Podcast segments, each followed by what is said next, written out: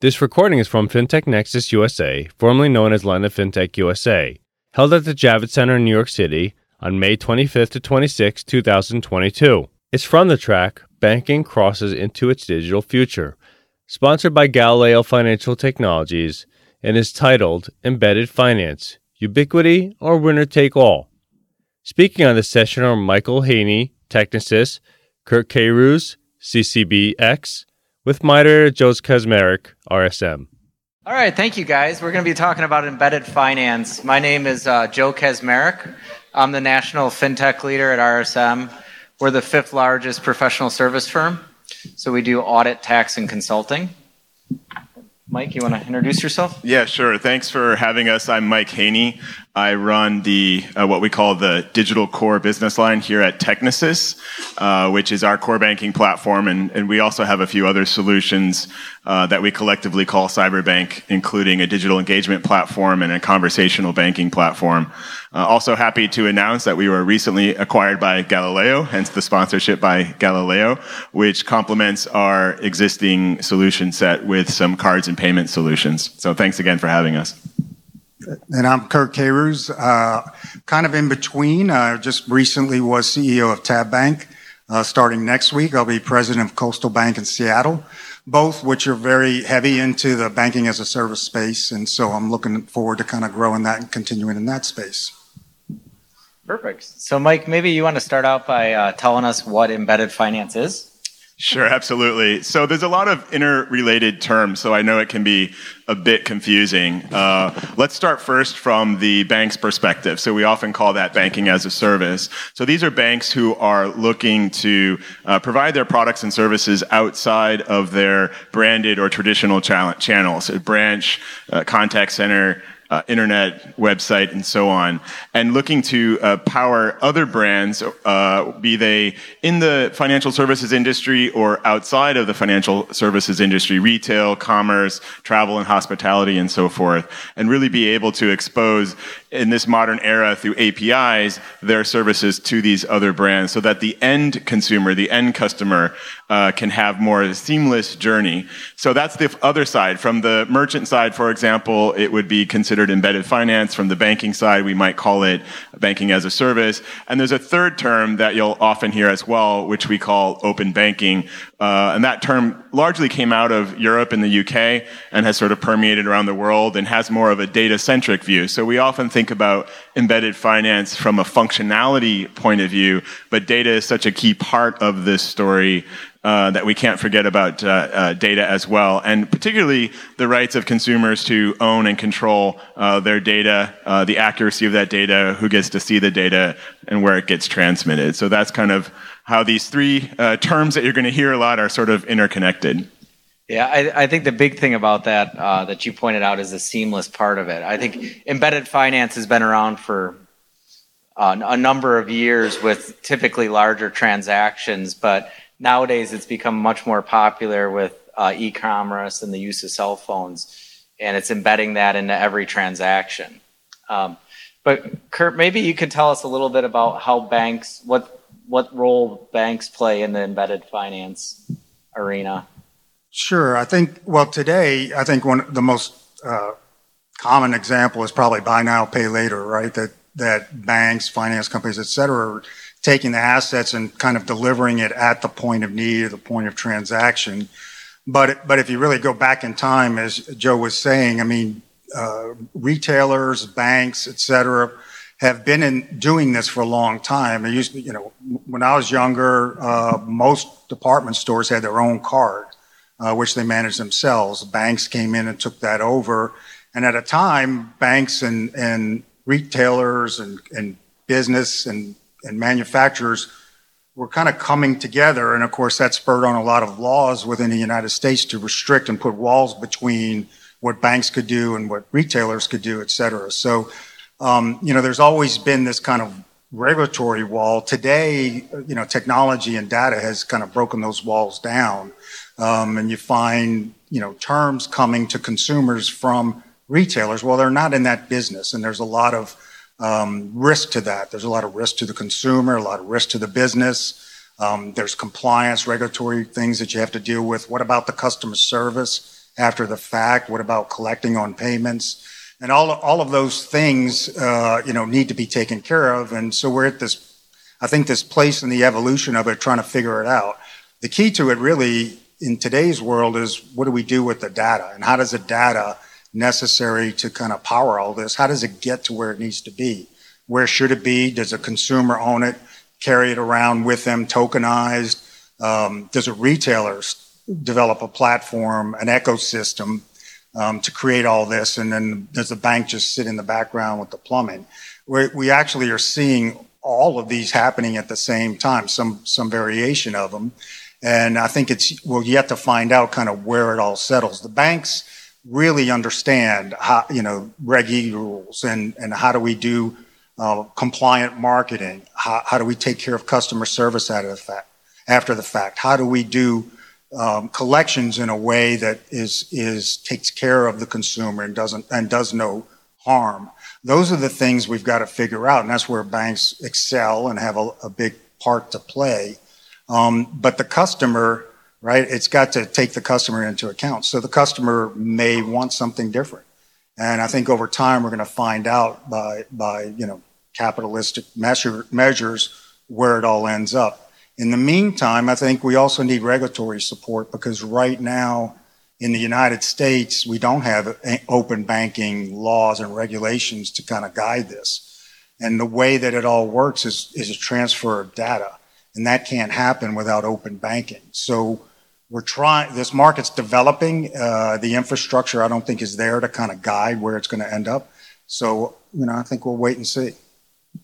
No, that was a good answer. And I think one of the things that you pointed out was the consumer and Mike, maybe tell us a little bit about what, what are the benefits to the consumer of embedded finance? Yeah, if you look at some of the examples, um, and it's interesting because Curt mentioned, uh, if we look at the retail space, for example, that the concepts uh, predate uh, technology enablement of those concepts, right? If you dial back to the 70s, uh, layaway programs at your local retailer, uh, if you dial back, you know, uh, you, know, further, you started to see them move into the the the private label card kind of business. Uh, you know, even Macy's today, for example, will still have a card, even though they've outsourced that uh, to a bank like Citibank to run it for them. Um, so the need has always been there, and the technology just makes these things uh, more, uh, you know, run more smoothly.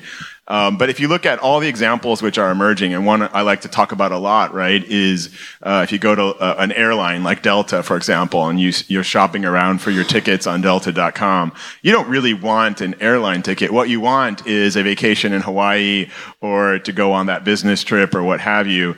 And you know, the first thing obviously to appear is that uh, payment checkout button, right? Now we all take it for granted. Well, of course, every website or every e-commerce site has a, a checkout, right? Mastercard, Visa, Amex, what have you, and it's so seamless. And now it's getting even easier because I can use a biometric or I can use an email address to, to check out. I don't even need my card number anymore.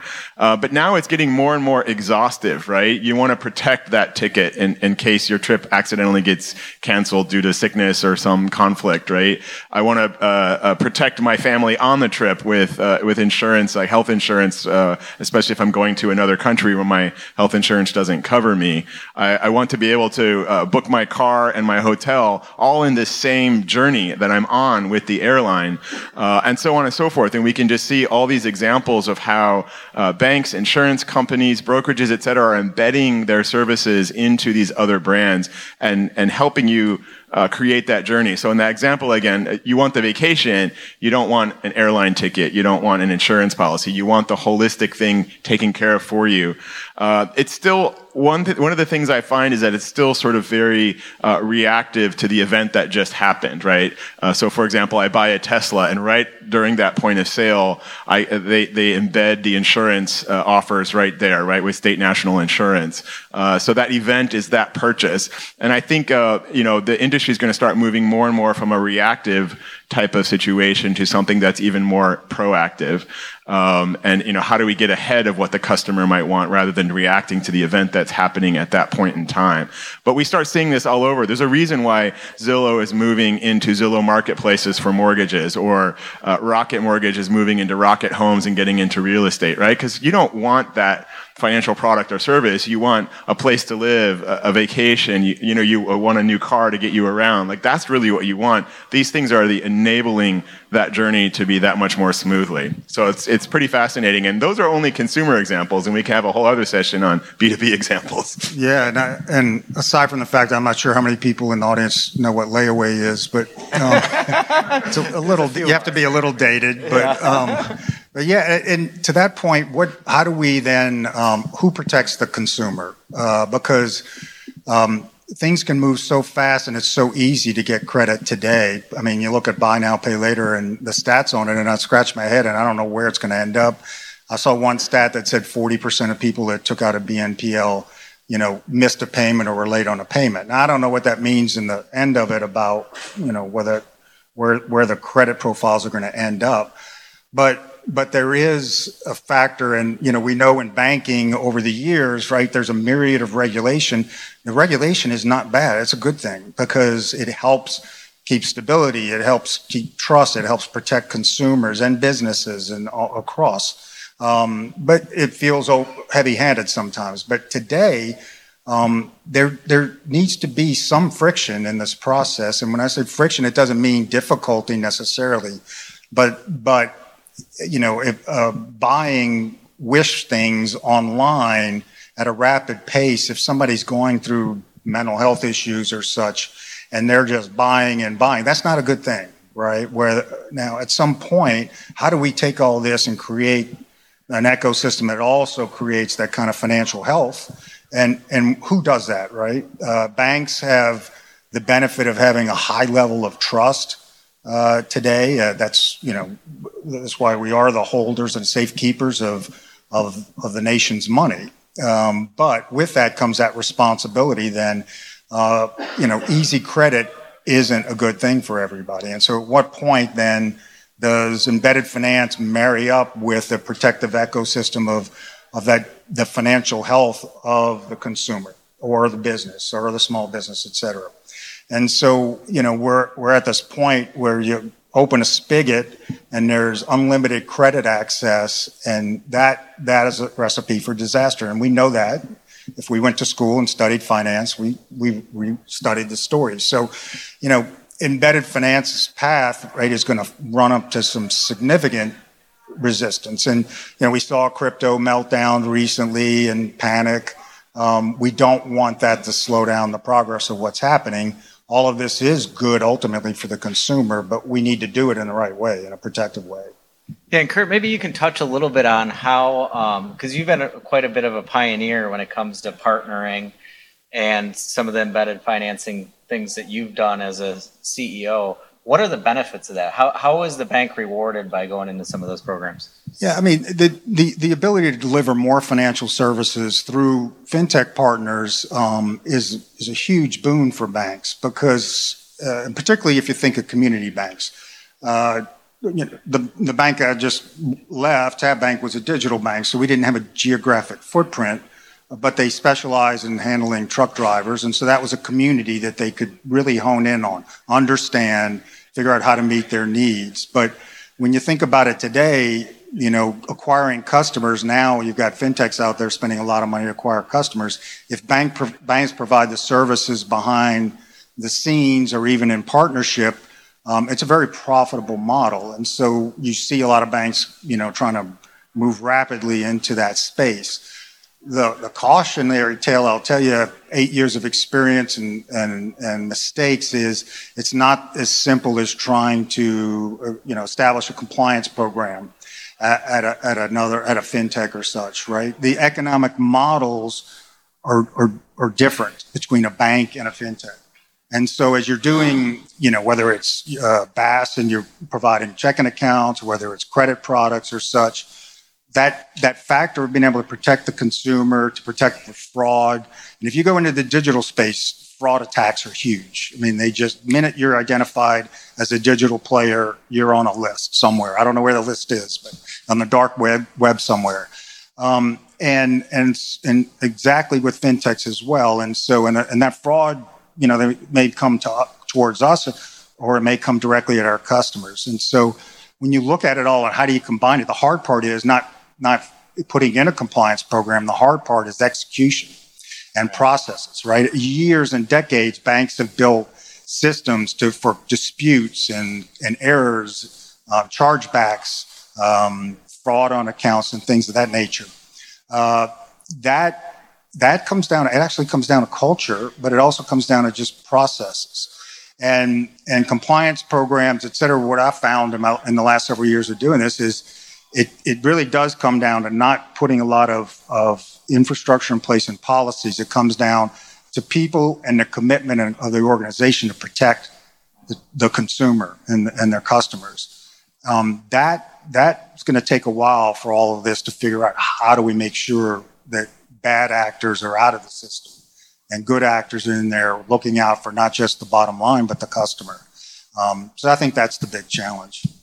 Yeah, and I guess um, we have a minute or two left. So Mike, you know, this industry is expected to be a $7 trillion industry by 2030. What do you think that looks like? Yeah, I think we're going to see, uh, as I mentioned before, an expansion out of B2C type of use cases. Uh, we're seeing more and more uh, what I'll call B2E, right? Employee types of embedded finance. If you look at Lyft, for example, working with Stride Bank, uh, so that after each ride, the, the driver gets paid instantaneously. He doesn't have to wait till a paycheck at the end of the month, for example. Uh, and we're going to start seeing more B2B uh, use cases as well. I think to the end consumer, um, it will actually feel like like nothing, right? The, the most beautiful experiences are, are happening without you necessarily knowing about it. Uh, there's still a lot of uh, steps along the way when we see with embedded finance where the, uh, the, the, the consumer has to initiate, yes, I want that, I'm opting into that particular thing. Um, but I think it's going to become more of the sort of lubrication behind other industries, and that's really going to be where the the magic uh, comes from. And the banks, uh, they're going to be banks who excel at being that sort of utility for the other brands, uh, and there are other banks who are going to excel at, and be better at uh, being that brand uh, you know, that strong brand that the consumers trust. Curt mentioned that concept of trust. That's still something the banks have an advantage of over over more uh, most fintechs today. Uh, so that's uh, I think how we'll see it evolve in, in the next few years. Well, guys, I want to thank you for being here. You guys did a fantastic job, and thank you yep. for uh, picking us over beers. yeah, exactly. exactly. Thank you. All right, thanks very much.